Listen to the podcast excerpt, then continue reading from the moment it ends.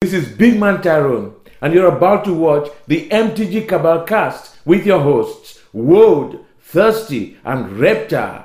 Sub to us on all your podcast networks at MTG Cabal Cast and YouTube.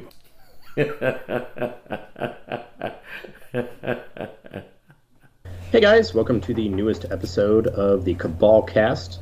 We've got some pretty good stuff to cover this week. Uh, the big thing here, obviously, sorry about the delay, we had the Mythic Championship, Pro Tour, whatever you want to call it. Uh, we're going to talk a little bit about that if we can get to it. We're also going to talk about our impressions of the pre release, which is what the vast majority of people were probably doing this weekend. In addition, uh, there's some information that's been given to some stores about what premium is and what it means besides having a little kiosk that displays arena. So let's uh, get started with our pre-release impressions. Uh, so I actually got the chance to spend all day at uh, one of the largest LGS in my state vending. Uh, on behalf of Troll and Toad, because last week Jeremy Muir, as we talked about, is from the great state of Vermont, so he basically gets a table every quarter, and that's his kind of mini vacation to come see his family, etc. Uh, he was unable to this time, so I filled in. And I basically got to watch at the pre release uh, Brokenness Evolve. I watched somebody play Mono Black five color Planeswalkers. And I think he went 3 1, losing round one to uh, a lack of ramp slash bad mana, but it worked out the rest of the day. He said after, like, it might have just been a lack of shuffling, etc and uh, talked to a lot of people about how disgusting this limited uh, format feels. Where on average you're going to be playing three planeswalkers, most of them uncommon, unless you happen to open a bomb, and uh, that will kind of be the standard we expect in draft. And then sealed, you can go anywhere from zero to two to three to five. But the grosser your deck is, you're either going to move towards that five color and uh, five plus planeswalker uh, side of things, or zero. That's the other thing we found out was if your deck is just absolutely busted, you might actually wind up having zero planeswalkers because your spells are just good enough. You open a bunch of the gods or enough of the value rares in terms of playability. A plus. Uh, in terms of vending, uh, things are a little difficult to kind of suss out up here. Usually, I wind up buying a lot of standard cards because standard's still live for another three months. We don't have a rotation. I, w- I didn't pick up a lot of uh, that kind of cruft. What I did pick up a lot of was uh, EDH cards. I had uh, a number of like singleton partial decks come my way. I bought the majority of a Nicol Bolas Flipwalker deck from somebody, uh, including his uh, Sensei's Divining Top and a number of the other higher po- uh, higher end spells. Uh, Karn and Ugin. Like I thought the kid was on Tron, and until I was talking to him Yeah, his EDH stuff. And then I don't know who, but somebody bought several either Mythic Edition 2s or a number of the Planeswalkers from them because I wound up buying two Dax, two Karns, Hmm. uh, and a Johnny, and something else.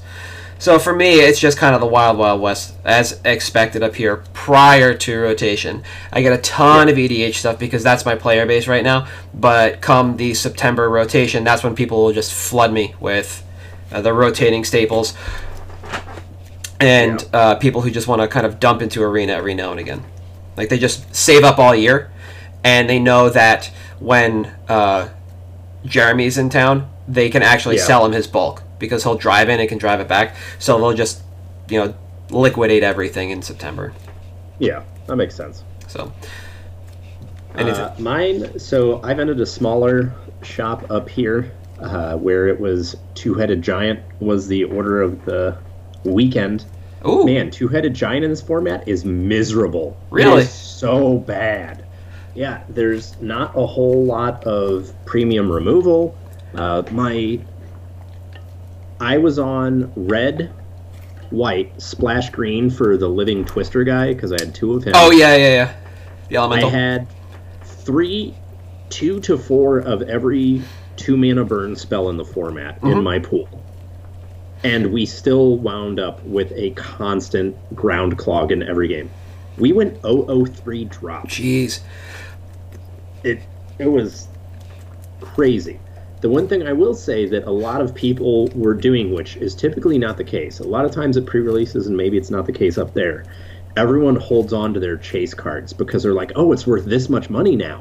I want to hold on to this. Yeah, It's not going to be worth that much in a week once it's opened into the ground. yeah. Uh, I, I experiencing something similar but a little different. At the end of the events, uh, my store runs three events on Saturday. They have two competitive events, one at 9 and one at 3, and then a casual event in the middle. So what'll Yeah. happen is I'll get people who want to sell some of their pool from the first event to jump into the second because they come out.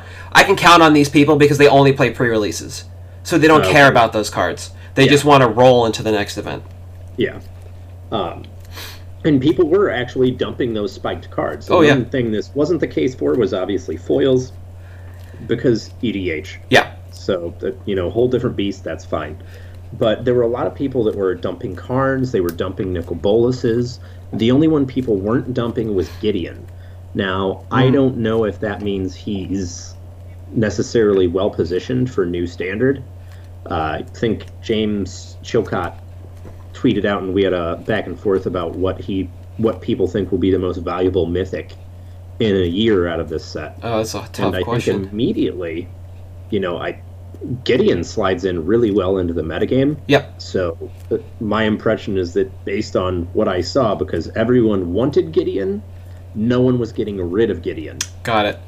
Okay. I think that's going to be out of the gate like the chase mythic from the set. Besides Yoshitaka Amano Liliana, but that doesn't count. Yeah, I have a, a number of locals who are looking for Gideon to play in mono white or uh, white splash blue for Dovin and Deputy of Detention, Yep. that kind of stuff.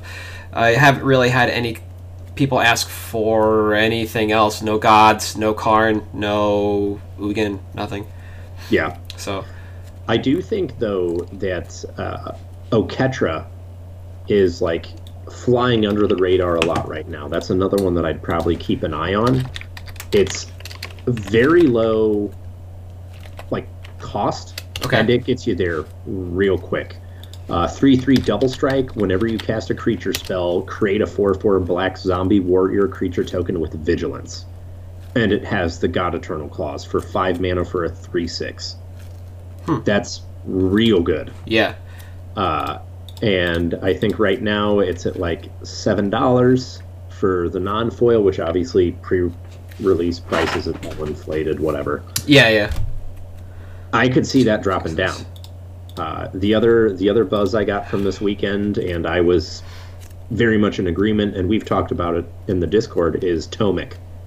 Uh, Tomik Yeah. foils long term seemed real good because he has so much potential in Eternal formats. Absolutely. Uh, I, I heard about Oketra kind of crushing a couple games. Uh, Ilharg won, Ronus won. Yeah, Whether or not a lot of this translates into constructed formats is uh, kind of up in the air right now. I'd like Yeah, to believe that at least Bolas, uh, Gideon, and Ilharg will make it out because those seem like the immediate ones. There is Yeah. a deck floating around right now for. I think it's mainly meant for best of one on Moto that uses Krenko and Ronos Oh to yeah. just finish out the game real quick. You know, make a bunch of Yeah. goblins, give them all whatever it is that Ronos does, and just smush. Uh, let me see get there. up. Yeah. Yeah. And you know that that's that. But I don't know where anybody else is really going to come into play in, in the standard format. It's still pretty early, and I haven't looked at any uh, Moto results. Yeah. But I will say, I, and this is generally the consensus from everyone I've talked to, uh, Blast Zone is not all it's cracked up to be. Uh, you know, maybe maybe in standard, but certainly not in the eternal formats. Like a lot of people when it first got split were like, "Oh, this goes in rock. This Juns." yep, No, no, it does not. No, it doesn't. It's it, it's not good. no, Uh, it yeah, it's not. Uh, jeez, engineered explosives. yeah, exactly. Yeah, I I also have been amazed by how cheap Karn is. Uh, not a lot of buzz on that one either way. Obviously, Vintage loves that card, oh, absolutely. but you know, it, it's seven eight bucks. I haven't heard a lot of hype around it, but that seems cheap long term. Yeah, Who no? I- I could I- be wrong. I, I I think it is, and the longer vintage and legacy exist, the more we'll see cards like that come into play. Uh, Blue Red Delver was playing Null Rod for a while. You know, like it, it's gonna happen if the Mud deck in Legacy isn't near isn't as good, obviously, as Mud in Vintage because you only have eight lands that produce two or more mana to, Yeah. to pump out your artifacts. But if for whatever reason WotC just makes an artifact that slots into that deck and makes it decent, we're gonna see uh, an uptick in Karn. Um, Oh, for sure. So, moving on from pre-release, getting into premium for LGSs, and I'll probably be the main one talking here. So, Yeah. I, I kind of had the suspicion that premium seemed like a way for WotC to sort of prop up stores mm-hmm. that they thought were better than others, be it capacity, anything like that. Now, when they first announced it, they said, you know, they'll have MCQs. Well, one of the rules for the MCQs was you had to be able to host at least 120 people. Some of the stores that got premium can't host that much. Mox Boarding House cannot host 120 people very easily. Mm-hmm. But they got premium. So the premium program seems more to be stores that they think exemplify the positives of the brand. got it. Now, there's been some information coming from like WotC reps that premium stores will get different stuff than normal stores. So, in addition to normal allocation that stores get, premium stores may get a little bit extra. They didn't have specifics on it. Okay. Uh, but I would not be surprised if eventually there's premium only sleeves, premium only supplemental product, stuff like that that really emphasizes their desire to have these stores Yep. be the stores that people think of. And the other thing is, you know, and we talked about this a little bit on the Discord as well, is it seems like Wizards and Hasbro has acknowledged we're in a mature market now. So you don't have to push up these lesser LGSs. You can push for the cream of the crop to just rise above the rest even Yeah. further. And you know, there's still been some shops out there that primarily subsisted on single sales, and they mm-hmm. have to go the way of the dinosaur now. Because if Wizards continues to support these premium stores a little bit more, there's less in the sea there for the non-premium LGSs. Yeah, you, So- you get rid of the problem of like PTQs, consecutive weekends in a row, several hours away, all over a state, by just centralizing Yeah. them across a smaller number of stores. Yep. And, you know, they've got it to, you know, they've got the online for one th- thing, obviously, but they also have your stores. And I think the highest concentration in a state, and I'd have to pull the email up for, for sure, was I think four in a state. And what they hmm. did with everything was they set it out and said, these are the weekends you want to avoid if these events are within a certain distance of you, and the events they listed out are GP's Star City Games events, actually, Yeah. uh, SCG Con, and then the Modern Horizons pre release. And they said, you know, do what you want, but we highly recommend you not do these on those days. That's interesting. Looks like, yeah. And it looks like I think six is the highest concentration. And it's, of course, in California. yeah, yeah. Where else would it be? It, yeah, the state's gigantic. and it seems like they're taking a more active role Mm-hmm. with these stores than they are with other stores. And i think it doesn't take much to figure out that that's only going to be to those stores benefit. Yeah. that the company that runs this product that creates it is taking an active interest in their success. So i'm not saying you're necessarily going to see like them deliberately start pulling allocation from smaller stores but i think you'll see things shift Yeah, I, so that we got rid of you know advance advance plus all that and you've got premium yeah, your flagship your bright lights they have kiosks you can play arena yep. and uh, one of the interesting things is that, and over the course of us getting premium, uh, they wanted a walkthrough of the entire space, front of house, back of house, bathroom. Yeah, we mentioned this actually. Yeah, we talked about this briefly. Uh, and one of the things they said was you need to redo your floors because they look dirty. and that was one of the things that really triggered to me like okay well obviously they're taking a very active interest in how their brand is being portrayed Yeah, previously you needed bathrooms yeah and I- space to play. And you could nest stores in stores to get more distro product. That was a trick for distro, not for for WotC. But Yeah. because of this walkthrough now, it makes that a little harder. But it also pumps up the brand, like you're talking about. These are the stores that they can point to and say, "You want to be like this guy. yeah This guy is going to get all the benefits." Yeah. And, you know, especially now, it's interesting the number of premium stores that actually have alcohol. Because for Mm. years that was something they didn't want. Yeah, the then you've got 21 Mox Boarding House and stuff like this, where it's like, okay, we're okay with this. We appreciate that it's an amenity that some of our players really enjoy, and we're acknowledging that. And it's coming from, you know, I always joke that football is my religion. They seem to be more and more and more gravitating towards acknowledging, you know what? This is a legitimate sport. Yeah. We're trying to treat it that way. We're trying to do these things the right way. And they've been making strides, in my opinion. I think they've been doing all right. No, I like that.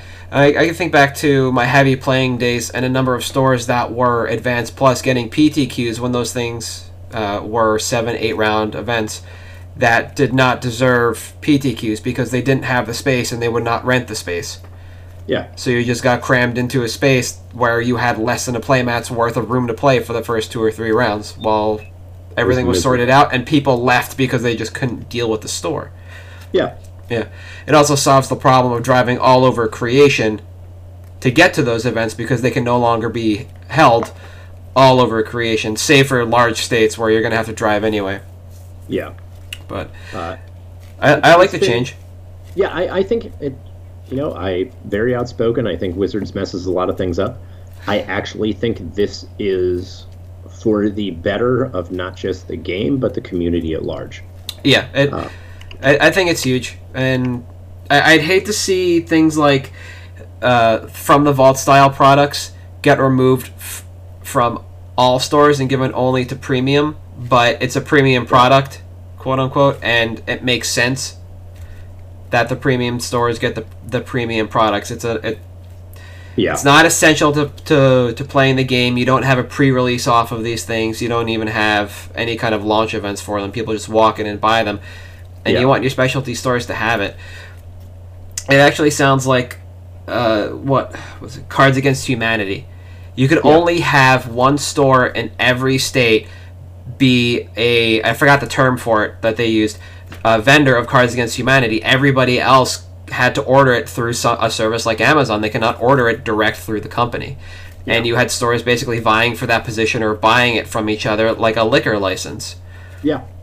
But that was And they very just- They wanted it, and that's what it was. yeah, and it was very important to the game and the growth of that game, and it basically allowed them to expand on it three or four times because people knew where to go to get the game. They knew what stores Yeah. to go to. It was given to what that company deemed were the best stores for it, the, that, that had the, the most amount of traffic, that would see the best sales and do the best for them.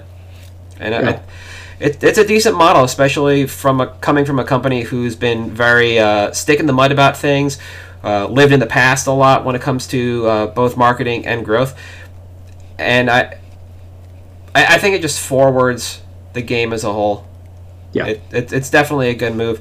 Uh, you know, f- financially, I don't think we really see much fall out of this, much like the uh, the pre-release stuff. It's just very interesting to know that you might have to travel to get some of your your products now.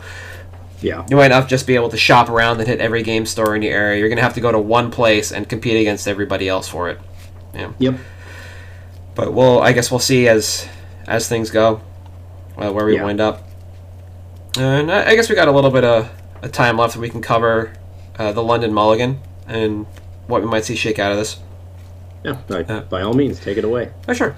Uh, so we've had some guys uh, that have been playing Moto for uh, probably the last two weeks. I think that the London Mulligan's been live last week and a half, And what they noticed was that basically there was no like huge shakeup for a format like modern in regards to the London Mulligan immediately. Like, yes, you can you should wind up playing certain things in your sideboard right now while the format's in flux before Modern Horizons. Sorry, in your main deck, not your sideboard, like Surgical Extraction.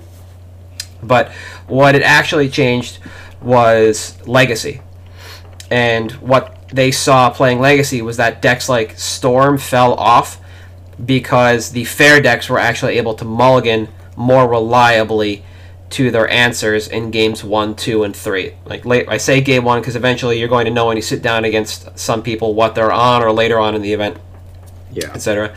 And you can actually see that trend. We, you will see if you go back and you look at legacy events, you'll see blue white stoneblade, you'll see miracles, you'll see Grixis control and four color control just kind of pick up in popularity over the last couple of weeks. This doesn't account for the spike uh, over Force of Will. That's kind of tied to the Modern Horizons announcement. There's people hoping on it. Uh, but if the London Mulligan sticks around, that spike might become the new floor based solely on that mulligan because you can get there a lot easier and give yourself that fighting chance early on. Yeah.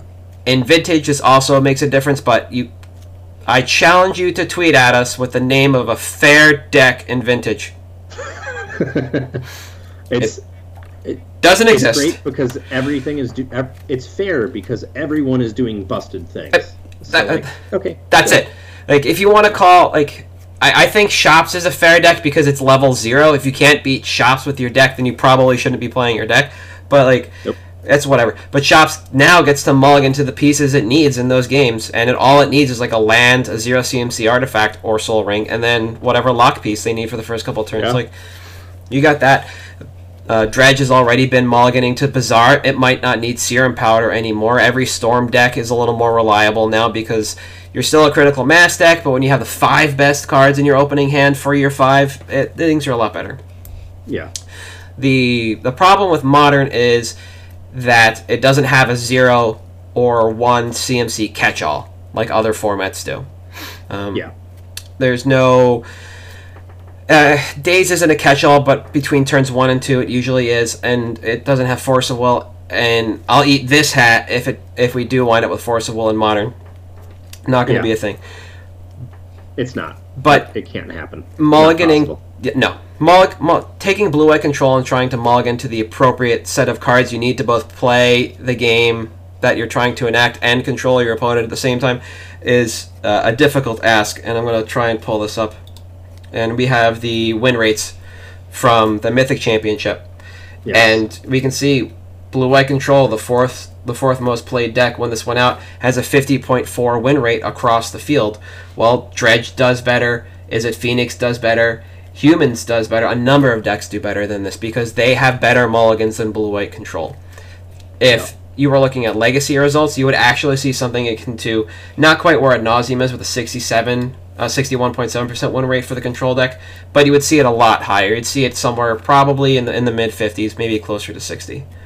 Yeah. Uh, you know, it's it's interesting that the win rates are what they are because I, as you and I talked a little bit about beforehand, I, this event is just bad data science. Yeah. I mean, you're you're testing two things at once, and I don't understand how Hasbro or WotC, a company with all this money and this brilliant marketing department that I'm sure did a ton of research, just doesn't get that. Like, okay, you can't test two variables at once because you don't know which variable you're collecting data from. Yeah, and we're looking at in this instance the London Mulligan and the other data point. Deck lists, There it is. which after after the second round, once you get deck lists, you know what that does a lot of? Fifth round. Or second round of modern, fifth round overall. round. Yeah. That changes your mulligan Mm-hmm. strategy because you get to see that beforehand. Obviously, it's going to make a difference. Yep. How could it not? The only person to visibly suffer was Reid Duke in round four. Yeah. And they mention it that his round on cam, the first round, they did not get deck lists.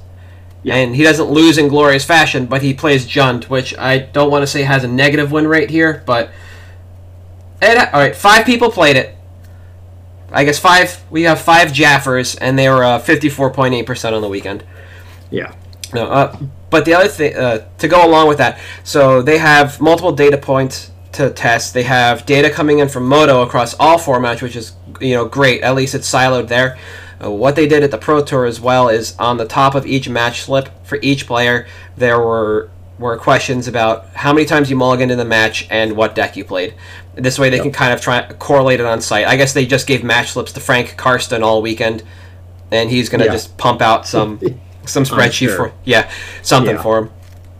But uh, this is a mulligan rule I expect to them to enact. The only format it does not impact positively is modern, and that's because we have Horizons coming up, and that's the next big data point for this. If modern is in flux for a whole month, so be it. You know, it, it's not a, a GP format. I don't think in the next three weeks, No. and we have some Star City stuff, but we won't know about the Mulligan rule f- uh, until either the end of this week or beginning of next week, maybe. Or if there's a ban or restricted announcement because they keep changing the time on that, maybe we'll find out then. Yeah. But Looks like we don't have a modern event until Dallas at the end of June. bam, So, Which is like a whole. will- yeah, and that's actually worth noting. The last event we know the format for Yes. for the entire year. I was thinking about that earlier. I was thinking about bringing it up and, and talking about some of the event structures, but we're just kind of clueless after that. They kept us in the dark long enough to hide Modern Horizons from us. Then they spoiled Modern Horizons, fill out the rest of that quarter, and then the next two quarters just remain blank.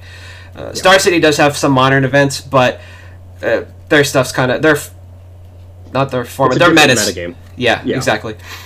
But uh, this mulligan is definitely enacted is going to prop up uh, Force of Will for the foreseeable future. It might take a tumble uh, if it's not in Modern Horizons, and after that we should just see it go back up. And if you take, I'm not going to bring it up because it's ridiculous, but take a look at the graph of modern of Alliance's Force of Will on uh, stocks. It's ridiculous what that card It's- did.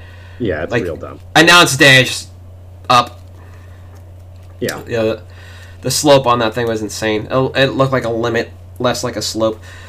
Uh, but um, and you know we'll, we'll cover this a little more in detail in regards to the London Mulligan as we move along. But it, it is something that definitely deserves your consideration as you're thinking about what cards you want to move into. Do you want to move anything, move in on anything in regards to modern? Like, do you have your surgical extractions yet? Do you want to get out of your surgical extractions?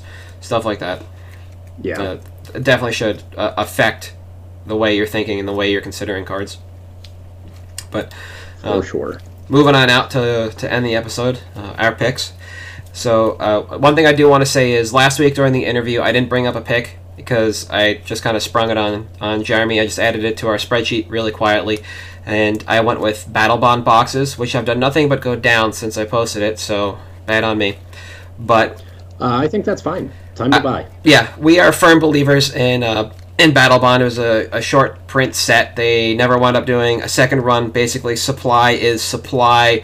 I think Mass Drop is finally out of them, and the car- everything in there is basically beginning to rebound. If I did my math properly, like two weeks ago, I think the singles in that set are finally worth more than the price of a box, and that's basically the inflection point that we were waiting for before the box went up. Like Vedalken Orrery is a thirty dollar card again. Did you keep tabs on it? Probably not. Yeah, it just happened. But it was a thirty dollar card. Is Yeah. so, uh, and the lands just keep going up in non foil. Oh yeah. They, Yeah. I don't know what the ceiling is. All I know is that the floor is constantly moving. So, that's the pick from last week. This week, my pick is Baleful Strix, and I will bring it up for those of you who don't play Legacy, because I think that's the only format it's currently played in. But Baleful Strix is the little artifact that could. It was originally in Plane Chase uh, 2012. Yep. And it wasn't uncommon there because you need rarities, I guess. And is now a rare in Eternal Masters. Mhm. This is a card that slots easily into Modern Horizons. In my mind, it doesn't really do much to shake up the format in regards to breaking something. All it does is make a handful of established archetypes better. And one of the ones I want to bring up is one I take umbrage with, and it is uh, Fairies by Yuta Takahashi. I don't know how people let him get away with titling decks without fairies in it. Fairies, but here we are. Here's his deck from Grand Prix Los Angeles, whenever it loads. Does doesn't he have Oh, Bitter cool. Blossom? That makes fairies. It's a fairy tribal card. I pitch it to Collective Brutality all the time. Yeah. Snapcaster Mage, sp- he officially cut the Spell Stutter sprite. That was announced at the Mythic Championship. Yeah. So these Spellstutter sprites are gone. Lily Veil, Jace the Mind Sculptor. But this is the basis of a blue black tempo or a blue black control shell in time. And Baleful Strix slides square into this shell. Right now, if the numbers are holding from when I announced this in our uh, Patreon Discord, let me pull this up. It should be sitting at about f- is it five for Planechase? Nope, they're all nine dollars now. Yeah, there's a 688 is low for Eternal Masters with shipping included. So it's 7 to 9 bucks is the cheapest it's going to be. Yep, and you Um, can see conveniently it was a five dollar card. Then on March fourth, Modern Horizons announcement hits. It shoots up to twelve and now sits comfortably at about eight dollars. Uh, if this is reprinted in Modern Horizons at rare, we should see this drop down to a five dollar card. But this is one of maybe two or three cards that blue black tempo or Grixis control is just missing. We Word bug. I, there's Yeah, there's a ton Sultai. of archetypes that suddenly become tier 2, tier 1. Tarmogoyf would love an artifact creature in your yard. It's it, it's not bad. Baleful Strix shuts down combat and makes it a mess for a ton Yeah. of for a ton of these decks out there, and eventually you just get to power through with your cheap removal in uh, Fatal Push. If you're playing Grixis, you have that combined with Bolts, Terminate, Kolaghan's Command, Snapcaster Mage. You're looking at a really good shell, and Baleful Strix is just kind of like. Uh, it's not an engine piece because this is a control deck, but it it gets you there. It- yeah, it makes things hum along a little bit better. Yeah. So right now it's like I said, about eight dollars. If it's in Modern Horizons, we find out it's a rare. It'll tank to five. If it's an uncommon again, we'll probably see it go maybe three or four. Yeah, But could uh, be lower. indeed, and then uh, once people start playing uh, this deck, once they realize that it's actually decent in a format, we should see this card start to take off again. If you want to wait a little bit and see what rarity it's going to be at, you're more than welcome to. But this is the moment this card hits in a list, it's going to be ten dollars plus easy. Yeah. Uh, mine is piggybacking on impressions of pre-release and you know a new set being out. Uh, Nahiri Storm of Stone. So it's Boros new uncommon Nahiri, and it's specifically the foils that I'm going to be going after. I've got about four so far. I don't want to pay four bucks for it, which is low right now when it's going to be opened into the ground on Friday. Yeah, But if you can pick this up for sub two dollars, I think this is an insane six to twelve month turnaround. Because as long as it's your turn, creatures you control have first strike, and equip abilities you activate cost one colorless less. Mm-hmm. In red white, an EDH combination notorious for combat and equipment. Uh, additionally, it's removal. Yes, Storm of Stone deals X damage to target tapped creature.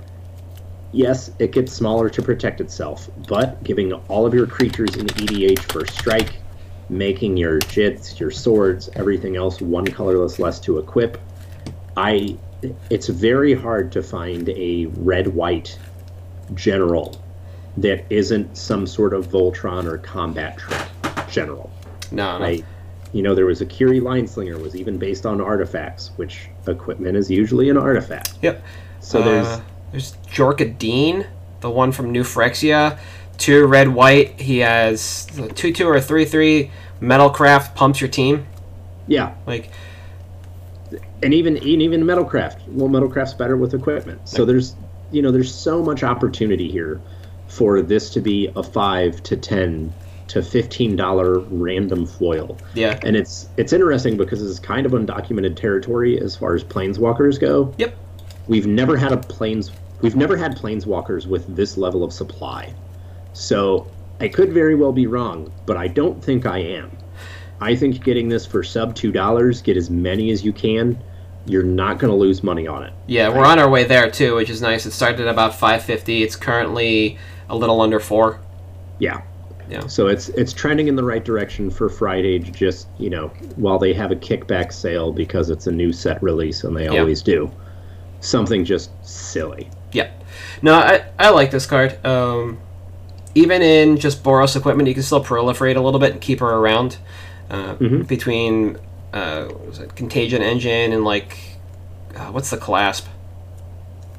Tumble Contagion Ma- clasp Yeah, Contagion clasp. Uh, and tumble magnet. yeah, that's the one I was thinking of. You can you can proliferate a little bit and keep her around longer. I mean, you can even just leave her on one, and she's uh, extremely extremely good and extremely important to your list. I I like the call when you made it, and I'll continue to like it as I uh, mourn the death of my oh, what is it Aurelia EDH deck because Rip. she also likes combat. Surprise.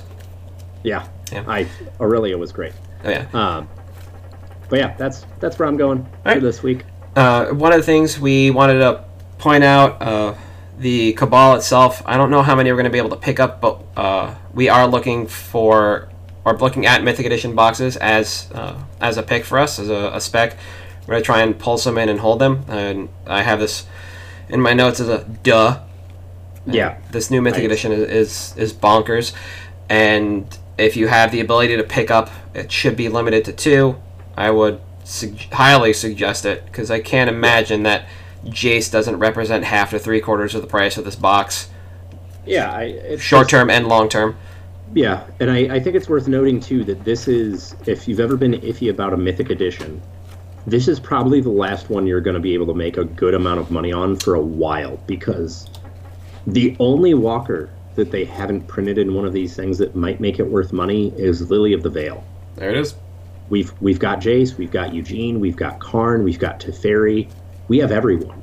yep So there's not a whole lot else they can do, and giving us those two plus Garruk, uh, uh, come on, like this, you know, we're gonna hit buyer fatigue eventually, Yeah. and I feel like if you've ever been on the fence, do yourself a favor. Now is the time to pick it up. Get Yeah. it. You won't regret it. You'll double your money easy. yeah even if you crack it and piece things out you should be able to move everything to somebody who ha- who owns a cube pretty Yeah. easily like I, I the only reason i want to get at least one copy is literally so i can open it for jace and put it in my cube Yeah. and Ugin because I want to replace my foil. But Yeah. and I want to point out we chose this and not uh, the Japanese boxes. They're, Yeah. We're very much on the fence about those. It's been a split conversation. A lot of people believe in them in the short term, and we have some people who believe in them in the long term. But uh, we've been on the fence uh, about this thing. It's been a, a hot topic of conversation for everybody, especially with the announcements regarding allocation. And you can check that out on our Twitter feed. We've been back and forth with, I think, uh, I think both James Chillcott and Billings about this. Like, nobody believes that this is just going to be a, a short order product. Uh, everybody's pretty uh, convinced that this is going to be at least a multiple run product. You don't have to Yeah. worry about paying Edwin twelve hundred dollars for your set. It's just ridiculous. Uh, Uh, yeah, it's you know, and it, actually uh, touching on that, we did receive notice from a purchaser at one of the distros, late May, early June. There is a second wave hitting American stores. The first allocation was sub a thousand boxes. there it is. Obviously, not great, but Jeez. It's going to be an at-will product in Japan. Obviously, Yep. we get the Japanese promos in one in four of those promo packs that they're mm-hmm. sending out to replace your FNM release, and we're getting another wave of boxes. That's interesting. So be the unless- FNMs. Yeah, I that that was the thing that was really interesting to me was that they're putting them in the promo packs in Yeah. one in four packs. So It's cute. we'll have it for a while. It seems like. Yep. Uh, but yeah, if you want to talk to us about that, feel free to uh, on Twitter. You can find us at MTGB MTG Cabalcast, and we'd love to hear whether or not you believe in that product at all. Yeah. or not. I don't. Uh, and you can find me at Halt. I am Reptar. You're, At Thirsty Sizzler over here. uh, we have our Patreon, um, MTGB Cabalcast. We are still taking entries into the UMA giveaway. That box is still collecting dust in a corner. Yep, Aging well. Aging yeah, well, It is. Only Well- getting better and better. like a fine wine. Yeah. But, uh, we'll see you guys next week then. See you guys.